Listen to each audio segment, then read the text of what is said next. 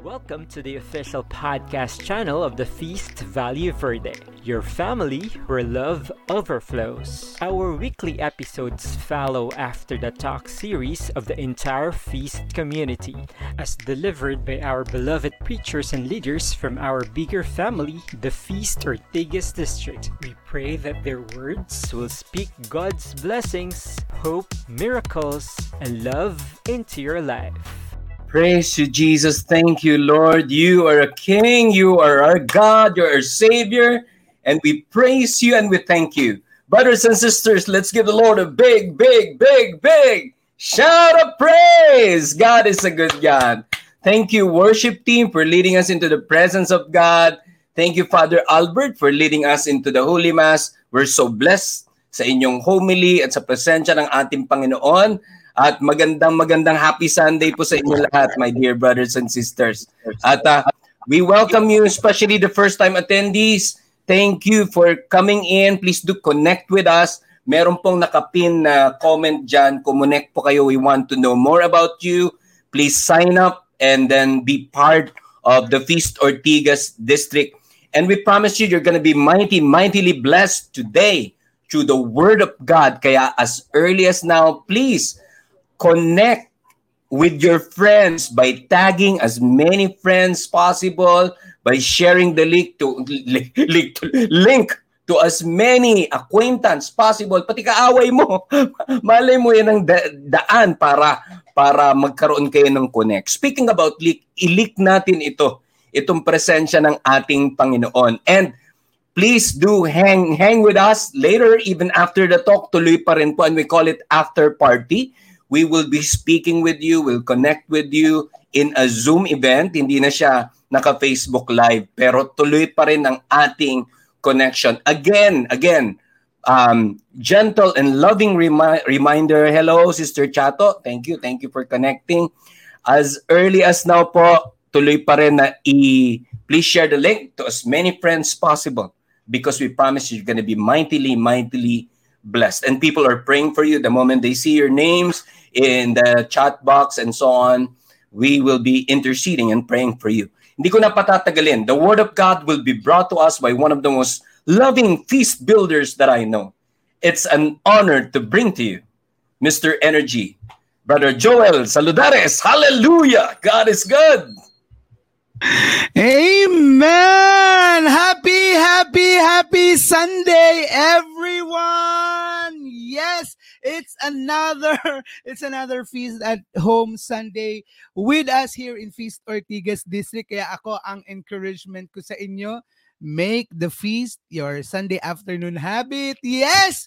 Pwede bang mag-type sa comment section sino sa inyo ang naka-experience kahapon ng ating first hybrid event for Feast Ortigas District. Yesterday, we had our recollection. Yan, sige nga, pakitype nga sa comment section. Silipin ko nga, sino yung mga nandun? Sino yung mga present? Come on.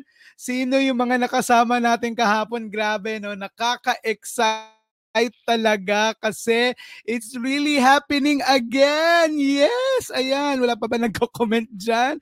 Parang wala pa ako nababasa nag-comment. Ayun, sabi ni si Celeste, me. Ayan, sabi ni Brother Boy, me. Ayan, sige nga, i-type me. Type me. Ganun, ano? Type me kung kayo ay nakasama kahapon. Ayan, si Lady Anne, si Sis LA, kasama natin yung kahapon. Grabe, no? And yes, sana. Palapit na. Let's continue to pray. The things will be better. The things will be okay. At yes, official na ba, no? Official na, pwede lang sabihin, ano? We're preparing for our hybrid Feast at Home course. If you feel like you're already confident and comfortable to attend a face-to-face feast, then we'll bring that to you really soon. April 24. Ganun na. But of course, if you still feel like you would want to join us in our online Feast at Home, hindi yan mawawala. That will continue kahit bumalik na sa normal. Alam mo, yung Feast at Home online natin, tuloy-tuloy yan. Kaya nga yung ating mga sessions moving forward in starting April 24 ay ano na yan, hybrid session. My face-to-face at my Ito, Feast at Home Online. Ayan, si Tin. Ako, tagal kong hindi nakita si Tin. So, excited na ba kayo? Pero bago tayo tumuloy doon, ngayon, habang tayo ay balik uli sa ating Feast at Home Online muna. Konti pang tiis, ilang linggo pa. Pwede ba itag nyo? Kanina ko na nakikita, tinatag nyo na, invite nyo na yung mga friends nyo. Make it count! Diyos ko, yung simpleng pag-tag, pag-invite, I am sure will bless many. Amen, amen, amen. Sige! As we start today, I want to ask you this question. Yung totoo lang, sige ha.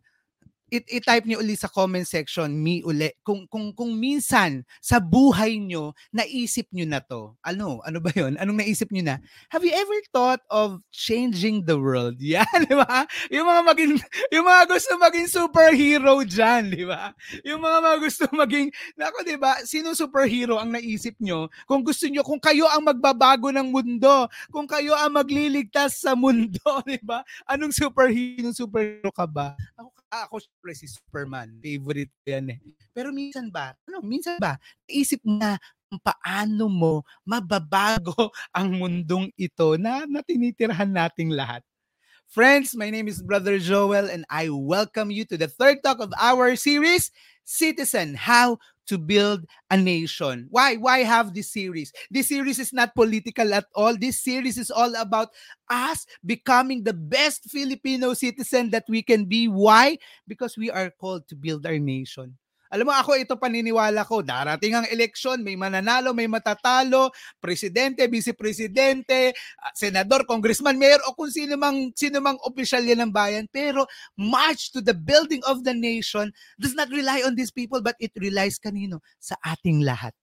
Kahit sinong presidente, kung hindi tayo magiging best person that we can be, best Filipino that we can be, if we will not contribute, ay mahihirapan. But if we all become the best Filipino citizen that we should be, that we ought to be, diba? Irregardless of color, of political party affiliation or what, if we give our all, we give our best, the same way that God is calling us to be the best person that we can be, I believe that our nation will be great again. Amen? Amen? Sige nga, type amen if you believe that, diba? Hindi sa kanila, sa ating lahat nakasalalay if our nation will be great again. Amen? Today, brothers and sisters, I want you to receive this powerful message that God is telling you today. You know what? God is telling you that we are world changers. God is telling all of us. Oo, lahat tayo. Ikaw talaga, kasama ka. Huwag ka lang lumingon pa. Huwag mo lang silipin yung nasa kabila mo, nasa likod mo, nasa tagiliran mo. Ikaw, tinatawag ka ng Diyos. O, huwag nang lumingon. Ikaw nga, sabi ko, ikaw. Ikaw ang tinatawag ng Diyos para baguhin ang mundong ito. Hindi si mayor, hindi si president, hindi si vice president. Oo, ang kulit mo, ikaw talaga. Promise.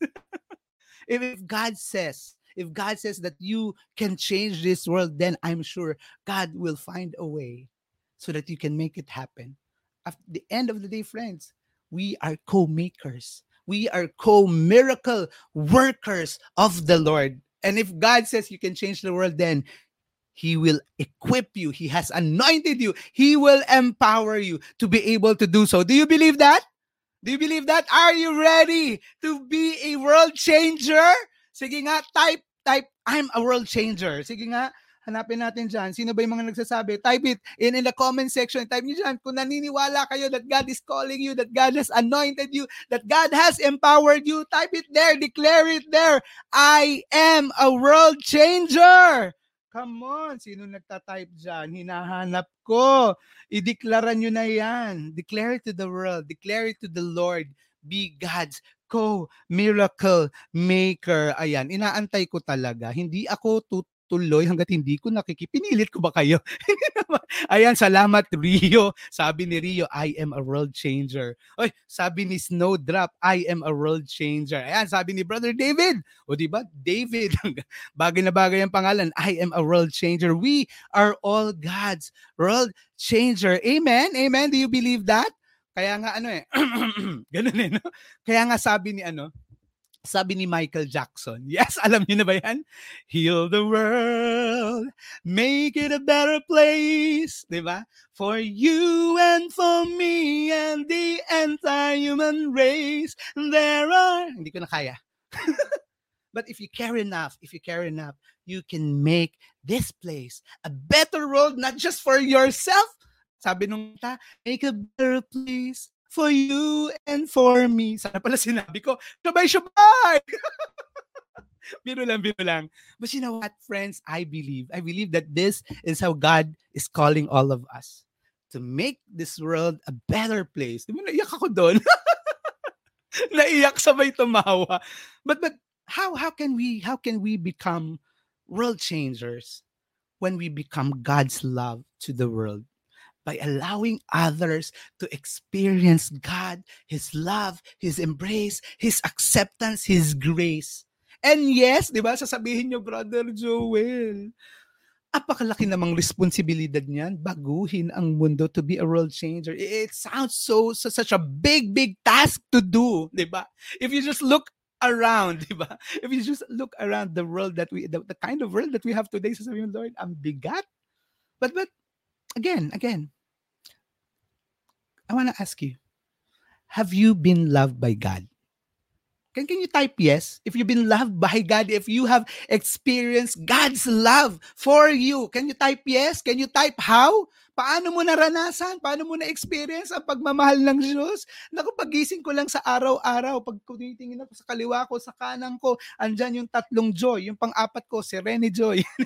That's God's love for me. That's God's embrace for me, and I experienced that. Friends, if you have experienced God's love, then you change the world how? By sharing that love, that same love that you have experienced, you share it to the world. And that way, you can become a world changer. Amen? Let's begin. Let's pray in the name of the Father, and of the Son, and of the Holy Spirit. Amen. Today, I receive all of God's love for me. Today, I open myself to the unbounded, limitless, overflowing abundance of God's universe. Today, I open myself to God's blessings, healing, and miracles. Today, I open myself to God's word so that I would become more like Jesus every day. Today, I proclaim that I'm God's beloved, I'm God's servant, I am God's powerful champion. And because I am blessed, I am blessing the world. In Jesus' name, amen. Let's honor the word of God.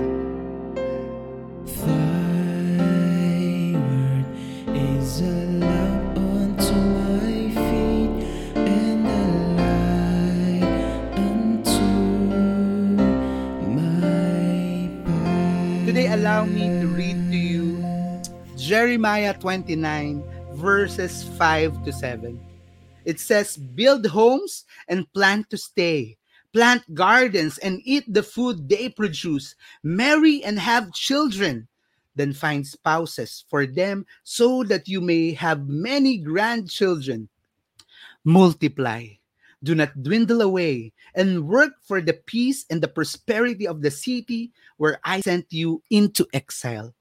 Pray to the Lord, for its welfare will determine your welfare." Saan ba nang gagaling itong anong to? Saan ba nang gagaling itong binasa nating ito? Jeremiah, the prophet, Jeremiah was telling the people of Israel that this is the message of God to them, for them, when they were in exile. They were in exile in Babylon. If you read the story in the Bible, grabe ang dugo ng kwento na to. Ang hirap, ang sakit, ang pait. Imagine niyo lang, kunyari sa panahon ngayon, di ba, yung Ukraine being invaded by Russia. Parang ganun. Israel was broken down. Jerusalem was broken down into pieces. Many were killed. The city was destroyed. And those who were left behind, they were exiled. They were sent to be slaves in Babylon. Ganon. Can you just imagine that? The lives that they were living as slaves at that time in Babylon. Diba? And this is what God was telling them. Today, if you feel like there is chaos, if you feel like there is war happening in your life, in your situation, if you feel like you are in exile, God has a message for you. And God is telling you, God is calling you back to Eden. Today, friends, let me preach to you this message from the Lord that says, God is calling you back to Eden. From your exile, from wherever you are, God is calling you back. And there is hope. There is hope. Why? Because God wants you to return. That's the plan of the Lord. Because God's plan is to rebuild Eden in our world today. And He wants us to build Eden together with Him. Again, we are co-miracle makers. We are co-builders with the Lord. Whatever blessings, whatever miracles that you would want to happen in your life, ano man ang gusto mong marating, ano man yung pangarap mo, ano man yung dream mo, God will bless, God will anoint that. But God wants you to work with Him, hand in hand, together, to make that miracle, to make that dream reality. And if God says it will happen, then it will. Again, friends, He is inviting you and me to become co-miracle makers, to become co-workers, co-laborers with the Lord. Amen? You know what? Today, I'll unpack with you, I'll share with you the story of Daniel and his three friends. Naalala niyo ba yan? Yung kwento ni Daniel, ni Hananiah, ni Mishael, ni Azariah. They were slaves. They were exiled in Babylon during that time. And you know what? These foreigners, they were world changers. How? They were rebuilding Eden in Babylon. As they were exiled to Babylon, they followed the word of God. They followed what Jeremiah was telling them, the message of God to them. And they became world changers, building Eden there, exactly where they were exiled in Babylon. To give you a background, a context, to further understand, remember in Genesis, di ba, si Adam and si Eve, they were living in the Garden of Eden. And that was their home. It was a perfect home. Everything was there. Everything was provided. Di ba? And then the Lord said, lahat nandyan. Lahat pwede. Except. Di ba? May except eh. Do not touch these. Do not eat from these. And yet, what did they do? Di ba? They relied on themselves. They took matters into their own hands. And what? They disobeyed the Lord. And so what happened? They were banished from Eden. They were sent out of Eden, di ba? Do you think this banishment sounds familiar? Again, we've been telling you this, di ba? Doon sa Matthew pa lang, sinasabi na natin, the Jews, they know their Bible so much. Alam nila yung Bible nila. So ito pala, pag narinig pa lang nila yung kwento ni Adam at ni Eve, parang relate na agad doon sa kwento nila na nangyayari sa kanila ngayon as they were exiled in Babylon. Or after a few more chapters, di ba? God called Abraham, di ba? God called Abraham from the land of Ur to the promised land. And surprise, small world. Naka-experience mo kayong ganyan? Ay, connect. Bakit? Surprise, surprise. Ur is in Babylon. Di ba? So connect again. Di ba? The story of Abraham from Ur to the promised land. Di ba? Yan ang gusto nila, bumata promised land. Then a few centuries later, of course, who would... Diba? Malilimba, favorite ko tayo. Hulaan niyo kung anong kwento to sa pamamagitan ng there can be miracles when you believe. Yeah. When hope is frail, it's hard to kill. Diba? Diba? The story of the Israelites being slaves in Egypt where God sent what? Moses. Who? Moses. God sent Moses to lead them to the promised land. Diba? Will the exile in Babylon identify with this powerful story of the Israelites? Diba? Grabe si Moses. He parted the Red Sea to make way so that they can escape Egypt and be on their way. Of course, alam natin, ang daming nangyari 40 years, grabe, before they were able to journey towards that promised land. And you know what? Many times you will see the people of God were sent in exile. Throughout the Bible, God was calling people back to Eden. As they went on exile, every single time, God would call them back. Go back to the promised land. Go back to Eden. For the Genesis authors, Eden, Jerusalem, and the promised land, they symbolize one thing. They symbolize a place where God is king. And when we talk about Eden, that is Eden, a place where God can be king. So let me ask you again, are you in exile? Friends, God is calling you back to Eden. But know that Eden is a place where God is king. So my question is this, is God the king of your relationships?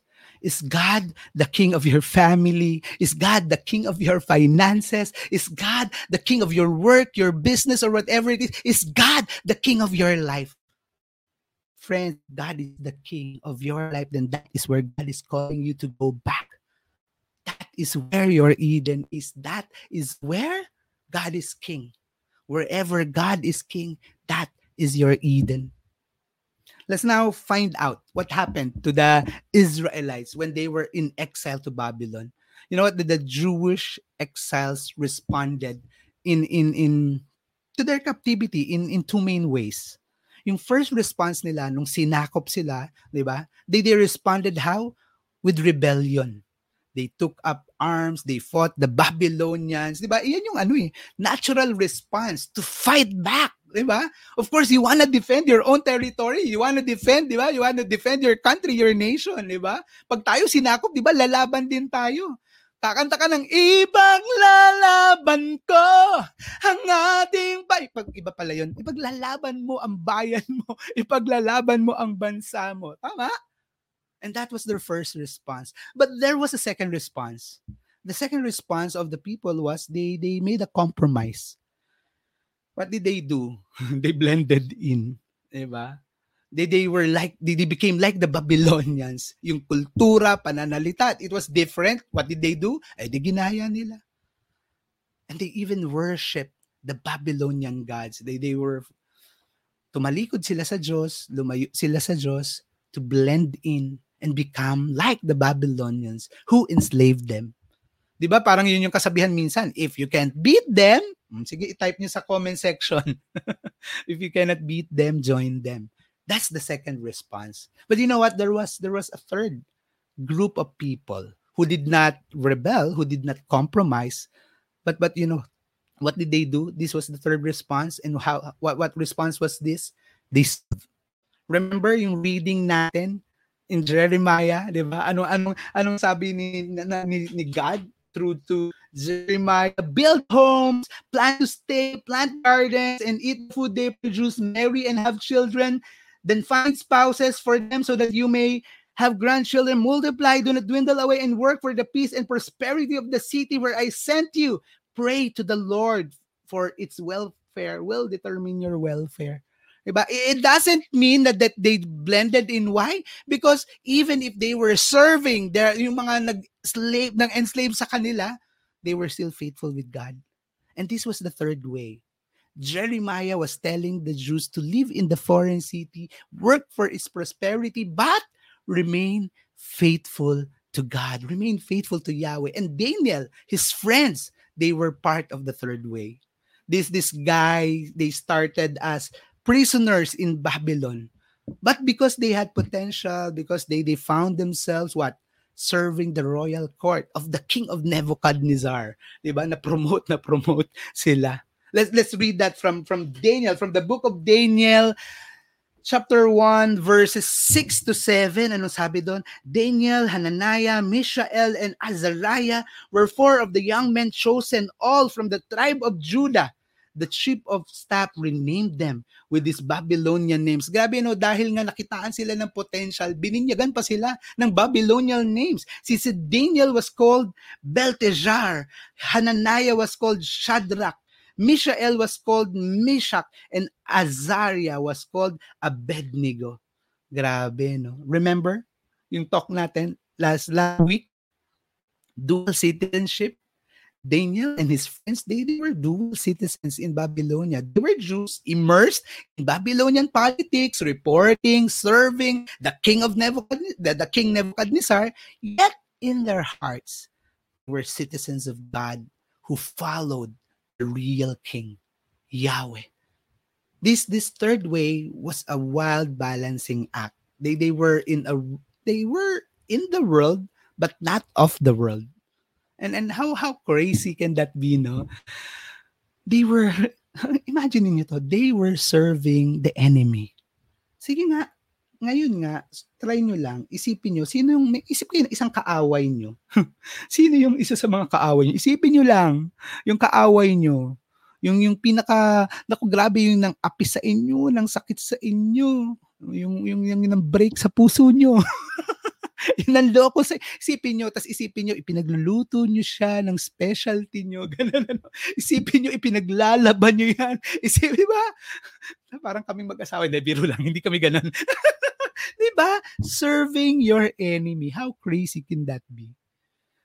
These four guys, they work for a pagan nation that destroyed their city. Just imagine, the same people who killed their relatives, the same people who murdered their families, destroyed their homes, destroyed their city, the same people who brought them to slavery, and yet they were serving the government of that nation.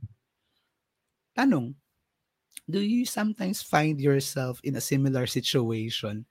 Do you find yourself working in a corrupt government agency, a corrupt company, serving under corrupt leaders, bosses? Alam mo, sa politics, minsan, it really can be dirty.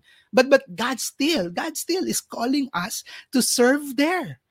A few of us, perhaps God will call to run for public office, or others will serve in the government. Ako, I served the first 5 years of my career serving the government. Yung tatay ko, pagka-graduate hanggang nag-retire, he was working for the government. Grabe, naalala ko doon pag sinasama ako ng tatay ko sa opisina niya doon. Little things, pero di ba parang 12 o'clock, lunch break, tapos 1 o'clock, dapat bumalik na, pero hindi, nagdodomino pa sila. Tapos pag 1 o'clock na, saka sila mag-aayos, mag-makeup ulit, magtututbrush, mga 1:30, yung mga ganon, yung mga little things. Di ba? Or God may be calling us, if not to run for public office, God is calling us to discern, to vote, to campaign for our candidates. Of course, we always remind you, di ba? You can campaign for your candidates, but, di ba, wag tayong away-away. Pwede tayo magkakaiba. There is unity in diversity, di ba? At the end of the day, let love reign, di ba? But here's a question. Here's a question that I would want to ask you. In a pagan environment. Imagine, sila Daniel and his friends in Babylon. Can you remain faithful to God? Because you know what? The story of Daniel and his friends, this would answer that question with a big yes. To this question, they were answering it yes.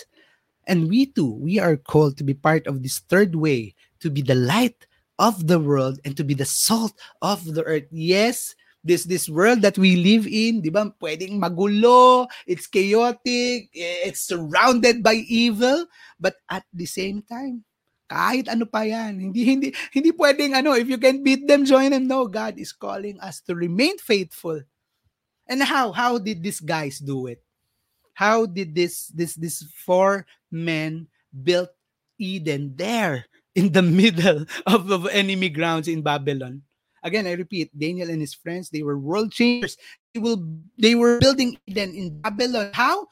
By making God king of their world. Again, Eden is a place where God can be and will be declared as king. You know what? They did this in two ways. Let me share with you the first one. Paano nga ba nila sinimulang i-rebuild ang Eden in that place, in Babylon, in their exiled place? First is this. You know what? These men, they were excellent. Let's read Daniel 1:18 to 20. Anong sabi doon? When the training period ordered by the king was completed, the chief of staff brought all the young men to the king Nebuchadnezzar. The king talked with them, and no one impressed him as much as Daniel, Hananiah, Mishael, and Azariah. Grabe no, nung pinatawag yung lahat ng mga kalalakihan, di ba? Na-impress yung the King Nebuchadnezzar, he was impressed with these four guys. Why? What happened? So they entered the royal service. Whenever the king consulted them in any matter requiring wisdom and balanced judgment, he found them 10 times more capable than any of the magicians and enchanters in his entire kingdom. Grabe. They were not just good. They did not just do good. What? They were excellent. Ano nga sabi? 10 times more greater. Diba? If that is not excellence, what is that? What is God telling us today? If you're a Jesus follower, don't just be known as that person who prays, who carries the Bible, who is good, but be also known as that person who practices excellence. The only way to create a better world is to be a better person, to be the best person that you can be. Anong ginagawa mo ngayon? Accountant ka ba? Be the best accountant. Diba? Janitor ka? Be the best janitor. Are you a nurse? Are you a doctor? Be the best nurse. Be the best doctor. Are you a parent? Nanay ka ba? Tatay ka ba? Be the best nanay and tatay. Are you a husband? Be the best husband to your wife. Diba? Whatever it is that you are doing, be the best of who you can be. Again, God gave us gifts. Lahat tayo, God has blessed us with gifts, with talents. What do we do with that? Diba? We develop them. How do you develop your gifts? How do you develop your talents? Use it. Gamitin mo. And as you use it, habang ginagamit mo, the more that you develop it, be the best version of yourself so that you can be the best blessing for others. Like Daniel and his friends, di ba? Let's aim for 10 times more than what we're capable of. Di ba? Ano nga sabi? It takes 10,000 hours to be an expert in one thing. So pag nakita mo lang yung potential mo, gamitin mo ng gamitin, paulit-ulit, until you use it for 10,000 hours. Pag naka 10,000 hours ka na dun sa talent na yan, ay, magaling ka na, expert ka na dyan. What does that mean?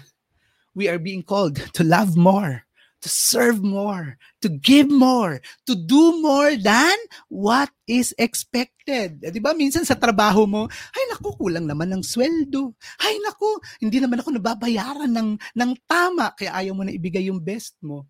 Diba? Ganun tayo minsan eh. When we don't feel like we're kailangan laging it measures. Kailangan laging pantay lang. Kung effort, yun dapat ang bayad. Hindi. How is God calling us? Ano nga sabi? Serve first. Serve first and know God will bless you after.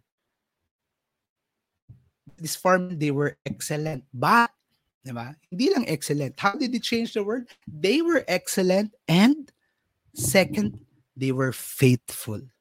In that pagan culture, Daniel and his friends believed that they were representing God and they showed their faithfulness to God. Pero alam mo, grabe yung nangyari dito. Their faithfulness underwent a very huge test. Because one day, si King Nebuchadnezzar, nagpatayo siya ng isang statwa that 90 feet tall, made of gold. And he commanded everyone to bow down to it as their God. Everyone did, except, you know who? This foreman, these faithful Jews. Grabe. And some people in the king's palace, yung syempre, yung, alam mo na dyan, maraming nainggit. Kasi di ba nga, parang paborito sila kasi they were always excellent. So ano sabi? Naku, yung apat na yan. Yung si Shadrach, si Meshach, si Abednego, yung tatlo na yan.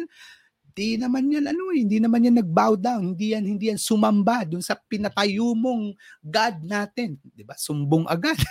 They were not obeying you. And let's read what happened. In Nebuchadnezzar was so furious with Shadrach, Meshach, and Abednego that his face became distorted with rage. And what did he do? He commanded that the furnace be heated 7 times hotter than usual. Grabe, no? Kung 100 degrees yung init, pina 700 degrees niya yung init ng furnace. And what happened? He ordered some of the strongest men of his army to bind the 3 and throw them into the blazing furnace. Grabe, tinali sila sa kanilang kasuotan, lahat ng gamit nila, kasama yung turban, yung robes, yung garments nila, tas nakatali yung kamay nila. Sa anong ginawa? They were thrown into the furnace. That 700 degree, grabe, Celsius furnace. Ngayon palang summer, yung 40 degrees, di ba? Imagine ninyo yung init na yon. But you know what? Suddenly, Nebuchadnezzar jumped up in amazement. Why? Because he asked the men, yung mga tauhan niya, didn't we tie up these 3 men and throw them in the furnace? Tapos sabi nung mga tauhan niya, yes, Majesty, we did. Anong nangyari? Look, Nebuchadnezzar shouted, as I see four men unbound walking around in the fire unharmed. And the fourth looks like a god. Then Nebuchadnezzar came as close as he could to the door of the flaming furnace and shouted, Shadrach, Meshach, and Abednego, servant of the Most High God, come out, come here. And so the three went out. The king promoted, di ba? After, sinunog! Grabe! Sinunog, pinasunog, pinatali, pinasunog. But after that, what happened? That the king promoted Shadrach, Meshach, and Abednego even to higher positions in the province of Babylon. Ay kayo, na-experience nyo na ba na para kayong nasa furnace? Sinisilaban.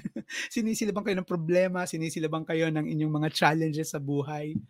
Ay nako. Trust in the Lord. Hold firm in the Lord because the miracles will come. Kaya lang, di ba? It's easy to be good. It's easy to be faithful. These three men, they were faithful to the Lord. Madaling maging faithful when things are better, when things are good, di ba? When you're blessed, you're enjoying, di ba? Pag pagkakasama tayo, aling magkabait, tayo mga taga-peace magkakasama. When we're surrounded with so much love and goodness, di ba? Kayo yun, o kahapon, di ba? Yung mga kasama ko kahapon sa recollection, parang ayaw na nating umuwi, parang ayaw na nating matapos. Di ba? Imagine, 2 years, hindi tayo nagwo-worship together. Tapos kahapon, grabe, di ba? Yung feeling, ang gaan ng feeling, di ba? Yung ayaw mo lang matapos. Di ba? Parang pag nag-attend ka, di ba? Sa inyo, naka-experience, yung attend ka, retreat, recollections, ayaw mo nang bumaba. Dito na lang ako, Lord. Dito lahat mapayapa. Dito lahat okay. Di ba? Hindi ka maiinis, magagalit kasi ang babait ng kasama mo. Lahat mukhang anghel. Di ba?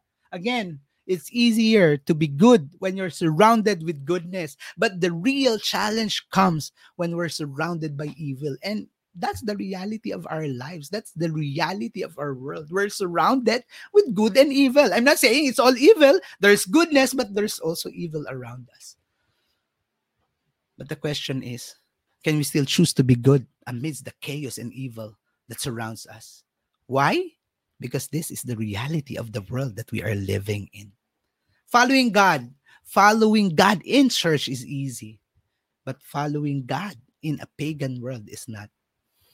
It's like being thrown into a fire, a furnace, 700-degree furnace, burning. It's so hot, di ba? You'll be surrounded by what? In this world, we're surrounded by temptations, by pressures, by rejections, by persecution, by failures, di ba? Can we still remain faithful to God amidst all of this? But you know what? In the story, di ba, yung tatlong kaibigan ni Daniel, di ba? Nung tinapon sila dun sa furnace, Nebuchadnezzar saw a person in the fire. And today, I want to preach this to you. I want to say this to you. Perhaps find yourself right now in the middle of fire and know that God is in the fire with you. He will rescue you. You just have to trust Him. You just have to hold on to Him. You just have to remain faithful to Him. And this, I believe, our biggest miracle comes after our biggest trials. Amen? Ultimately, you will see in the book of Ezra, Nehemiah, the Jews were able to go back to Jerusalem. Nakalaya din sila. Something happened that the king of Babylon sent them home. They were allowed to go back to their land, to their city, to Jerusalem, to Israel.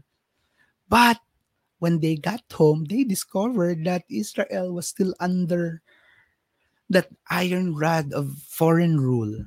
Worse, they saw the Jews themselves continued in their corrupt ways. They realized that even if they were already living in their homeland, they were still in spiritual exile.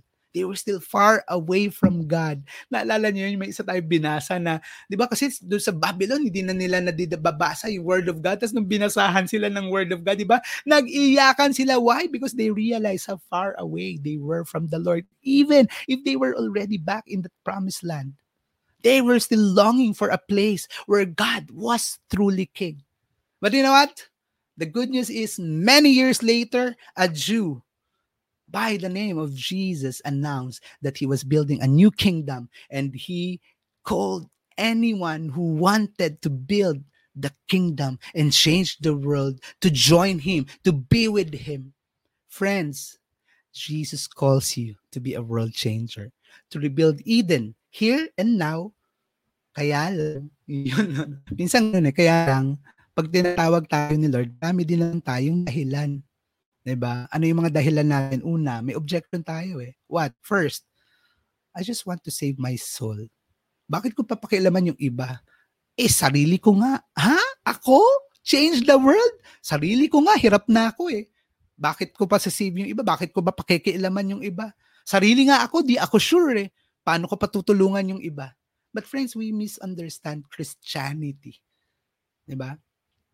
Again, medyo ano lang ha, pero I must say this, Jesus is not calling us to heaven.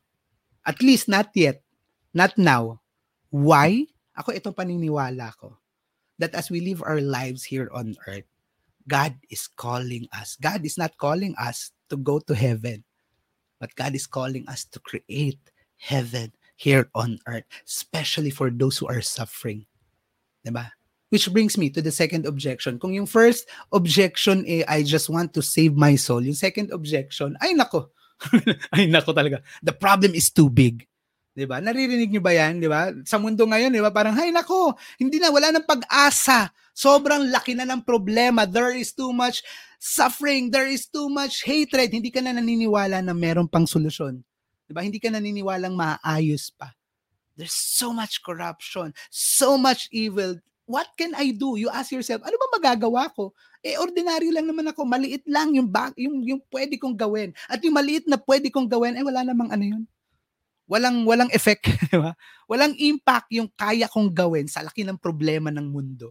Sayang lang yung effort. Diba? Ganun minsan yung pananaw natin. It won't matter anyways. Oftentimes, we feel like the little things that we can do will not have an impact and it won't change the world anyways. So, bakit ko pag-agawin? Kaya alam mo, naalala ko, this story, you've shared this story, I'm sure you've heard this story many times. Diba? Yung may isang lalaki na pumunta sa beach after a storm. Tapos, nung malakas na bagyo, pagpunta niya dun sa beach, ang daming mga starfish na naanod sa pangpang. Tapos dahil maaraw na, di ba, tindi ng sikat ng araw, namamatay na yung mga starfish, wala na sila sa tubig eh. Tapos nung naglalakad siya sa beach, di ba, nakita niya isang bata na kinukuha yung isang starfish, tapos ibabalik niya sa tubig. Isang starfish, tapos ibabalik niya sa tubig. Tapos ano sabi ng mama doon sa bata? Huy! Naku, wala namang effect yung ginagawa mo. Ang daming starfish na naanod na sa pangpang. Hindi mo sila maibabalik lahat. It won't matter anyways. Tapos ano sabi ng bata? Kinuha niya isang starfish. Ibinalik niya sa dagat, sa tubig. Ano sabi niya? It mattered to this one starfish. Kuha uli siya ng isang starfish. Ibinalik niya sa dagat. It mattered. Diba? The little things that we do, yes, they matter. Alam mo tayo, sa Feast, we support a lot of many mercy ministries. Kaya na pag-iisip mo, like yung Anawim, our home for the abandoned elderlies. In Anawim, in Montalban, we can house at about 70 residents. Tapos sasabihin nyo, huh? 70 residents? Eh, ilang elderlies ang ina-abandon sa buong, sabihin mo na nga lang, dito sa Pilipinas, di ba? Diyos ko, di napakakonti nung 70, kumpara ba? Napakakonti nung 70, i-compare mo doon sa napakaraming abandoned elderlies in the streets. Diba? But friends, again, I want to tell you this. We do it. We continue to do it. Why? Because it matters to every single of that 70 lolos and lolas that we pick up in the streets and make a difference in their lives. Friends, again, I believe we are all to change the world. But we are called to change the world one person, one heart, one soul at a time. God is not expecting us to make big miracles, but God is expecting us to do our part, to do our share. How do we change the world? Love one person at a time. We cannot do everything, but we can do something. See, Mother Teresa, I love what Mother Teresa says when she says, I alone cannot change the world, but I can cast a stone across the waters to create many ripples. Friends, hindi mo alam the little things that you do, it inspires other people. It inspires other people to do the same. And this is what we're doing. This is what we are doing at the feast. Yung ating, di ba? Go and make disciples of all nations. That's the call. To make disciples, one heart, one person, one soul at a time. The little things, you don't know that phone call you made to someone to say, hi, hello, kamusta ka na?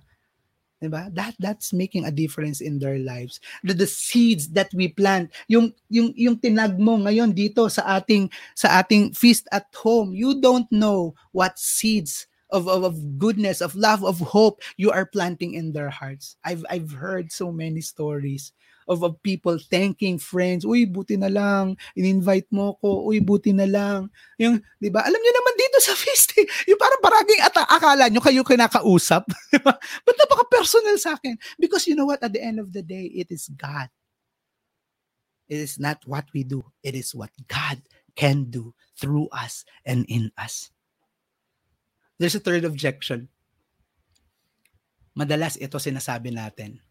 In our unbelief, madalas kasi ang huling naniniwala sa sarili natin, kaya na tayo. That's why we say, I don't have what it takes. I cannot do it. You will ask yourself, ano bang pwede kong gawin? Ano bang kaya kong gawin? I'm just an ordinary person. I'm just an ordinary human being. You know what? I will agree with you. Hindi ko kukontrahin yan. Totoo naman, we are all ordinary. But the difference is this. You know what? Yes, we are ordinary, but we have an extraordinary God. Friends, when we allow God to work in our lives, you can just imagine the magnitude, the power of God working in our lives. How God can use this, again, 5 bread and 2 fish. It feed a multitude. Your 5 loaves, your 2 fish, God will multiply that to change the world. We are all in a spiritual exile. We are all longing for Eden, that beautiful place where God is king. But as we come to worship God, as we come to Him, we open up our hearts to Jesus. Friends, this is the truth. The only way to change the world is to let God change your inner world. How? Let God build Eden in your heart. Let God be the king of your life. Let God be the king of your hearts. Do the opposite of what Adam and Eve did. Don't take matters into your hands. Give it to the Lord. Ask the Lord to work through you, to allow Him to use you, yes, in small ways. Why? Because the small things, diba? The biggest things, they come from small things. It is not you, it is God who will multiply, who will magnify the small things that you are doing so that this world will become a better place. Again, God is calling you back to Eden. Pwede bang huminga muna at uminom? One last story. Pwede pa ba? Kaya pa, no? One last story before I end. Again, God is calling us back to Eden. Amen? Amen? Amen? I want to see amens. Di ba? Declare it. The Lord is calling you back to Eden. But the question again, where is Eden? Again, it is where God is king. Eden is not a place where we will go, but it is a place where we will bring God and make Him king. Amen? I started serving the Lord in the Light of Jesus family about 25 years ago. Diba? Pinapaalala ko lang sa inyo, 5 years old po ako nagsimula. So do the math. Kidding aside. Back then, there was just one feast. Grabe nun. Ako nung nagsimula ako, Camp Aguinaldo. Tapos eventually, yung last feast na isa lang was in Valley Verde already. Eh. But about 14 years ago, hindi ko na maalala. If my memory serves me right, about that time frame, 13-14 years ago, Bo had a vision. You know, Brother Bo is a visionary, grabe. Sabi niya, gusto niya na magkaroon ng feast in every, sabi niya nga, parang in every 2, 3, 4, 5 kilometer distance, dapat may feast. Kasi dati isa lang, isang feast lang. Si Brother Bo lang magpe-preach, 2 session. The most was ata, there was 3 sessions in a week. Pero every time lang, yun lang ang feast. Tapos meron lang kami mga chapter meetings, singles, couples, yung impact, yung mga tabita, ganyan. But after that, 13 years ago, when Bo envisioned it, diba, that paved the way for your Feast Bay Area, PICC, Makati, Alabang, Quezon City, Marilao, and then Ortigas. Yan yung mga unang feast, I remember it right, yan yung mga unang feast na naitayo right after na sinabi ni Bo that this is the vision.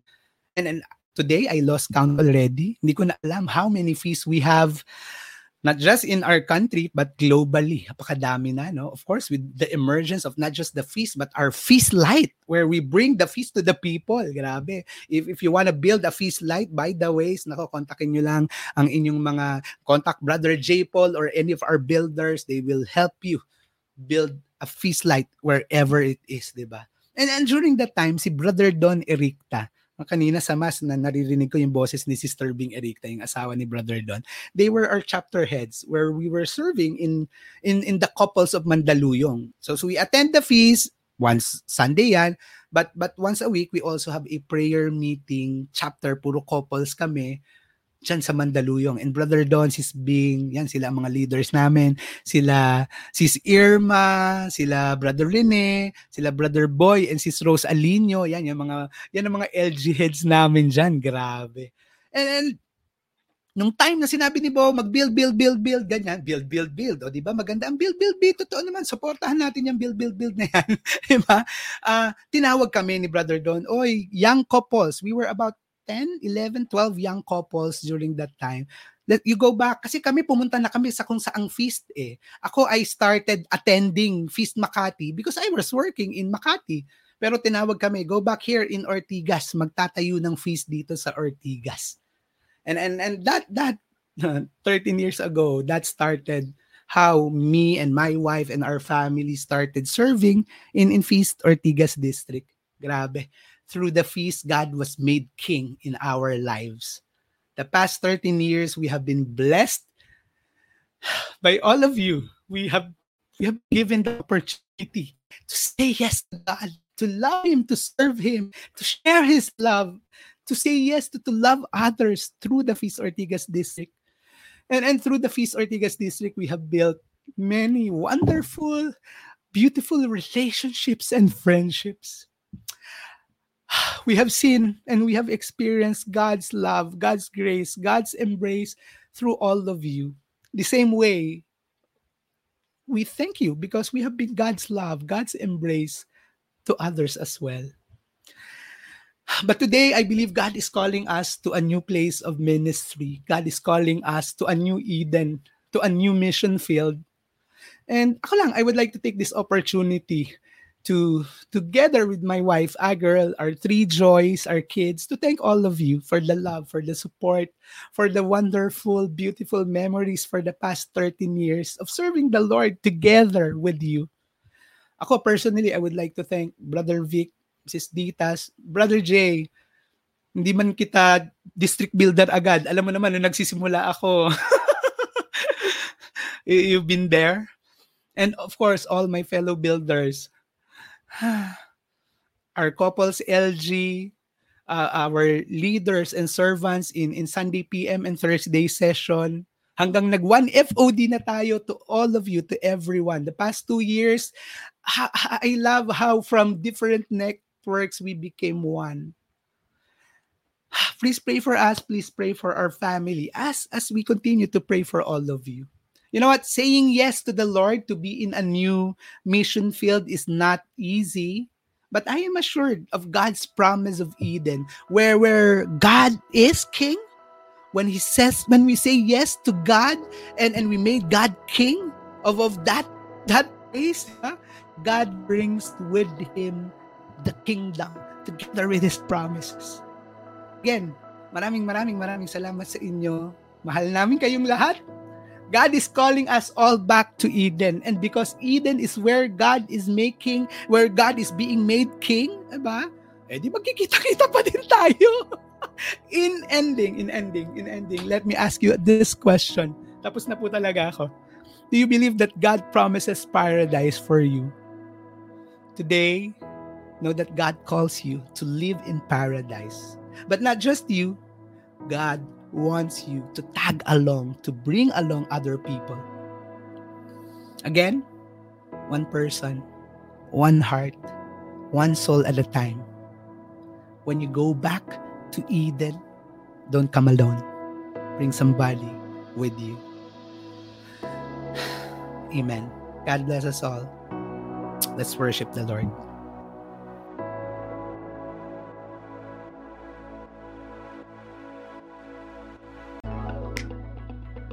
Thank you for joining us for another episode of the Feast Valley Verde podcast. We look forward to having you in our online community as well, which you may find inside facebook.com/groups/FVV online community. See you again next Sunday.